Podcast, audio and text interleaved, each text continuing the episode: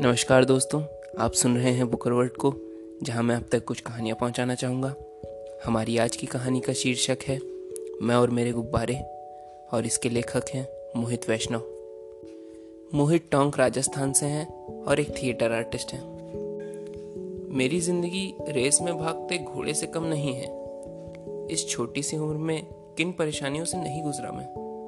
रोटी, कपड़ा और मकान, इन तीनों के बिना जीवन अधूरा है और इन्हीं के लिए हर रोज संघर्ष करना पड़ता है।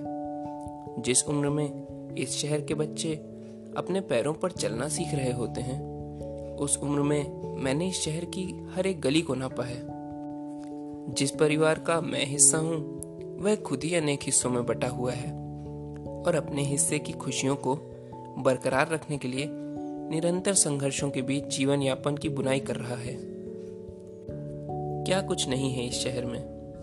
हर तरह के काम धंधे और इन तमाम काम धंधों के बीच अपनी साँसें गुब्बारे में भरकर मैं गुब्बारा नहीं, अपनी साँसें बेचता हूँ।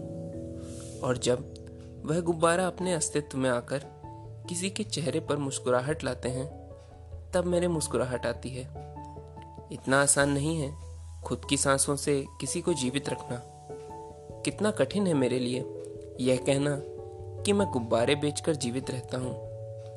उससे कहीं ज़्यादा कठिन है यह कहना कि मैं अपनी साँसें बेचकर जीवित रहता हूँ।